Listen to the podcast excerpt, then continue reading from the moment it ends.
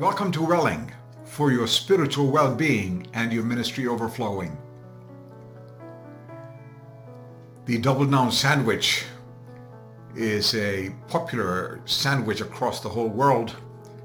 The chicken chain which brought it to be and then took it off the market was they had such a great Russian demand that they brought it back. Throughout this series on the unfolding, from the introduction now to the conclusion, we've talked about the sandwich itself. Instead of the bread, there is the chicken, and the inside, the top and the bottom chicken pieces are the cheese pieces. In the center of it is the secret sauce, which covers it all. But that's just a sandwich. I actually referred to what is called the double down sandwich wrapper the enfolding wrapper, which has now been uh, developed into an edible one. You can take the entire sandwich home in the car, take out, you can even eat the edible wrapper. Enfolded. That's what we are, enfolded by the enfolder. In the unfolding, as I finish out this series, is like the edible wrapper. The N prefix of enfolding denotes a place. That's how Psalm 91 begins, dwelling in the shelter, abiding under the shadow, hiding in the refuge with God as your fortress. Those are all places, a condition or a state. All sides completely encircling you, enclosing you, enfolding you. The double down sandwich explains the structure of the psalm I mentioned. The packaging was developed by the same chicken company in Hong Kong.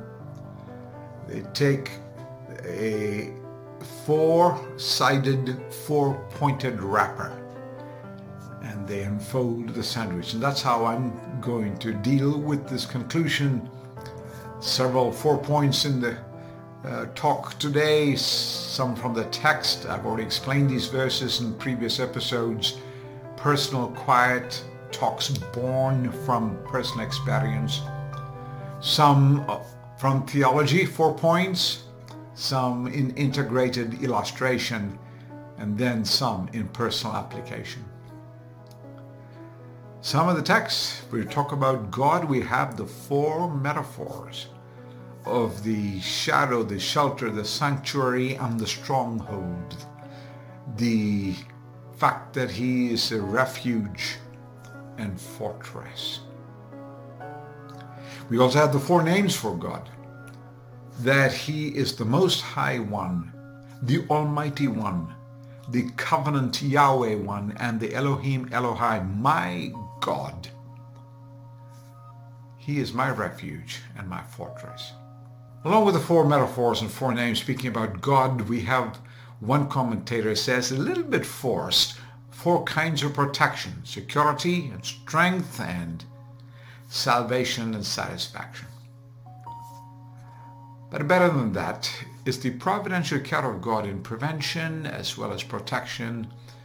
He keeps you from the attacks and he assists you with a lift. The demonic human attacks, the angels guard and carry you. In my studies in providence, the providence of God, I find four layers. God's mundane acts, the normal ways in which he works. God's marvelous works, the beautiful things we get to see the hemlines of his garment of providence, God's meticulous plans, most of which is invisible in his work, but some of his plans we can begin to see and say, wow, how meticulous they were. And then there are God's mysterious moves, which will only be revealed in heaven when we see them revealed and we say, ah, finally we see. But now, four parts of the application of this edible wrapper, the dwelling and the abiding of verses 1 and 2, the calling, the knowing, the loving of God.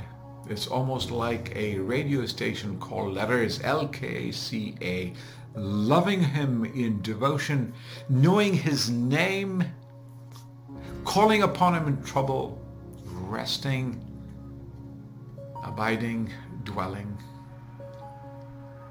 And during the season of my own journey, I filled out four of these notebooks, taking notes on the invisible God, yes, the incomprehensible God, yes, the inexhaustible God, yes, but he's also the invincible one. I'm not invincible, he is. A bit of personal history. In December of 2021, they said they found four cores of cancer, prostate cancer. They gave me the option of both surgery and radiation as equally plausible in effectiveness and cure since it was an early stage and hopefully contained.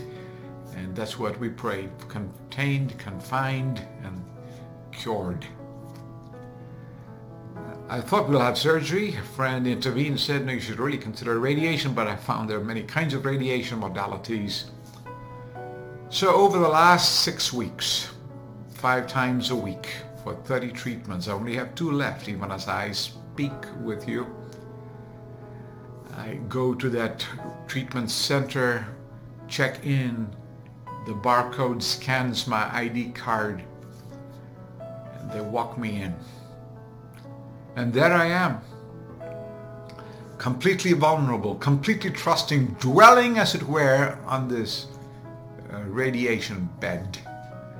They have me with markers on the sides of my knees and my hips they place me in that customized mold and they release the proton beam. It doesn't take long.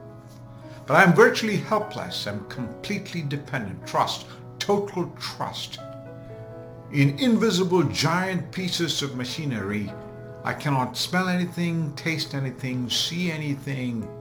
But they tell me that's a huge cyclotron which is generating hydrogen particles and sends the proton beam down a beam line, they precisely target the cancer. You pray for me. That is really helpful. But after every day's treatment, physicists and dosimetrists, these are the ones who check for doses, they look at every person's diagnosis and treatment and see if the beam line was accurate and the dose of radiation was according to diagnosis. You know, just like God and Jesus. I can't touch him, I can't taste him, but I can trust him.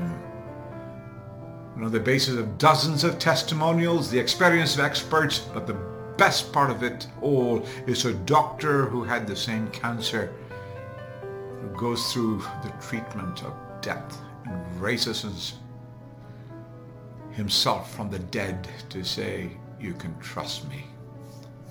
And that, my friend, is my final thought to you, is my central proposition for personal application. You can eat the edible wrapper. Trust in the sovereign one who enfolds you. Rest in him. Throw yourself at his mercy. And while we can't see him, we know there are giant machinery behind him. Yahweh, the Almighty, the Elohim, Elohai, the Most High One, El Elyon. Above all, your strong Savior secures your well-being lifelong and beyond. Trust in the Sovereign One who enfolds you your strong Savior secures your well